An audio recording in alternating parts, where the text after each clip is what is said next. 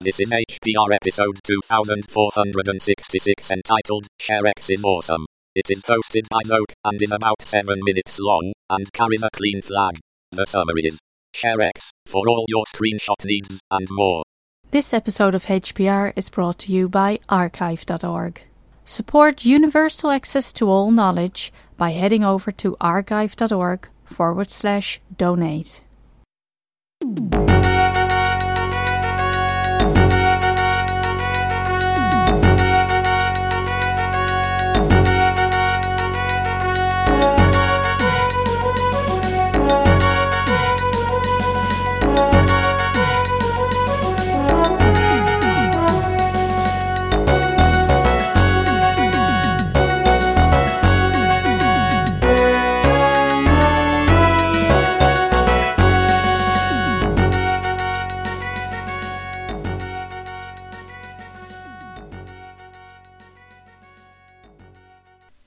This is Zoke, and today I want to talk about ShareX, a wonderful, as they call it, screen capture, file sharing, and productivity tool.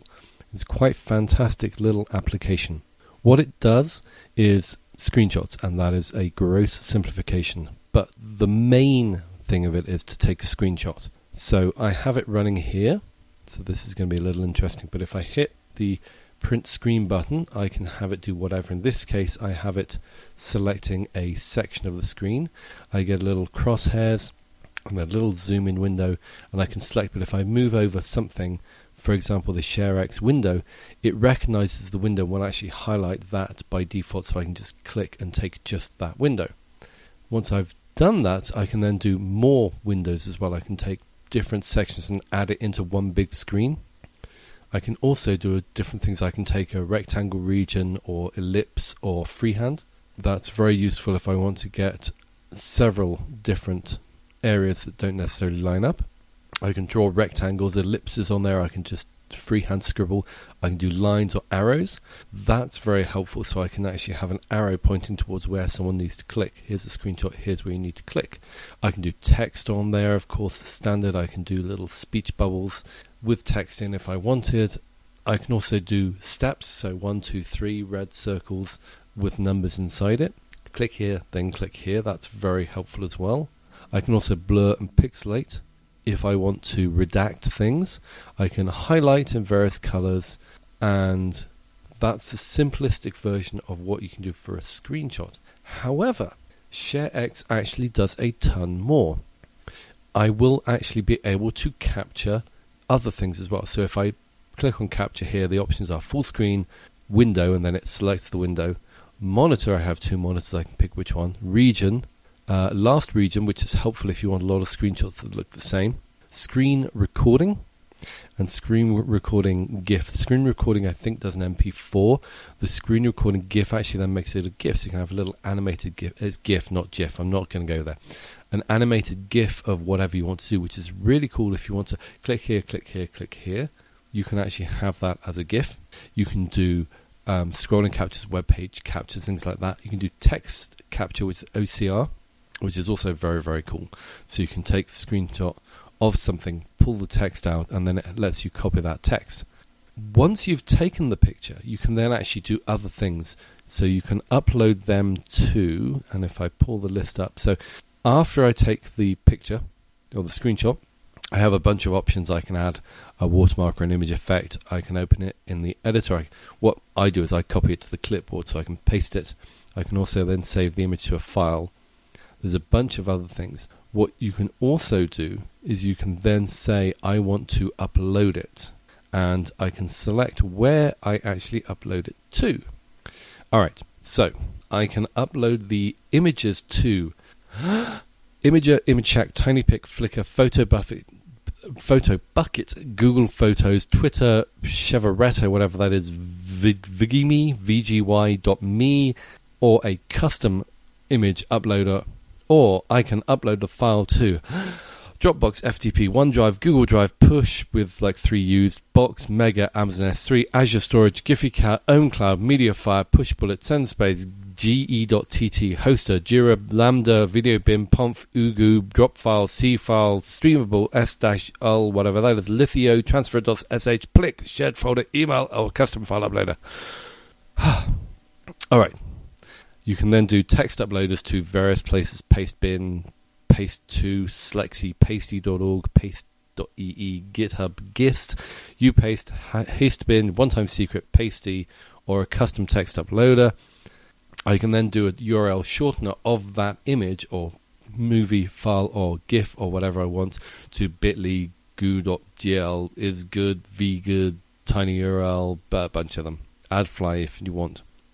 I can then share that URL to email, Twitter, Facebook, Google Reddit, Pinterest, Tumblr, LinkedIn, StumbleUpon, Delicious, VK, Pushbullet, Google Image Search, or a custom URL sharing service which I can set up. right. So that is very, very complicated. But you can set this all up. So when I do this, I want to take a screenshot. So I hit print screen. I want it to take a screenshot of whatever the current region is and you can change these settings. I then want, after I've captured it, I want to upload the image to a host, and then you select where. I want to copy it to the clipboard, or I want to copy the URL to the clipboard, or I want to automatically print the image, or edit it, or recognize text, or show file in Explorer. There, there are so many different options you can do, and I use very little of it. Uh, what I generally do is I will copy the image to a clipboard, I'll save the image to a file, and then I will upload the image to Box and that's pretty good because then I have a, a local copy, an off-site copy if I need it, and I've got on my clipboard. So if I'm writing documentation, I have multiple monitors. I have it set up. I will then open one monitor with the document, the Word document or OneNote or whatever the, the documentation I'm doing. I generally use OneNote. I will then take the program I'm trying to take screenshots of in the other window and I will take pictures, drop them into the OneNote and then move on. And then from the OneNote, I can then say send email uh, and email the whole thing when I'm done. It's very, very simple and it makes it very, very easy to make documentation, which means I'm now like the only guy at work that does documentation in my department, the IT team. Basically, whenever they need documentation, I get the privilege of doing it. So, um, feel free to use this program, but uh, be warned you may end up being the documentation guy. It also amuses me that as an Englishman living in America, they're getting the foreigner to write the documentation. but that's just it. I'm fairly good at uh, doing spell check and making sure I spell colour without a U and similar things like that.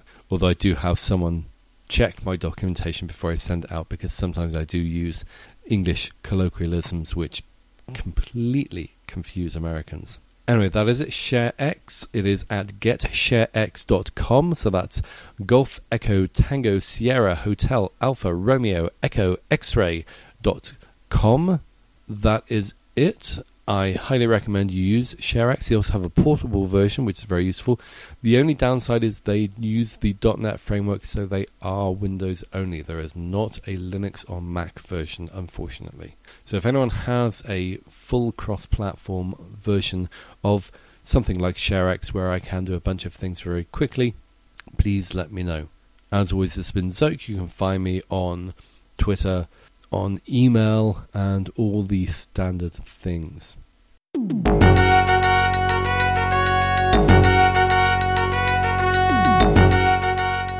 You've been listening to Hacker Public Radio at hackerpublicradio.org. We are a community podcast network that releases shows every weekday, Monday through Friday. Today's show, like all our shows, was contributed by an HPR listener like yourself. If you ever thought of recording a podcast, then click on our contribute link to find out how easy it really is. Hacker Public Radio was founded by the Digital Dog Pound and the Infonomicon Computer Club and is part of the binary revolution at binrev.com. If you have comments on today's show, please email the host directly, leave a comment on the website, or record a follow up episode yourself. Unless otherwise stated, today's show is released under a Creative Commons Attribution Share Alike 3.0 license.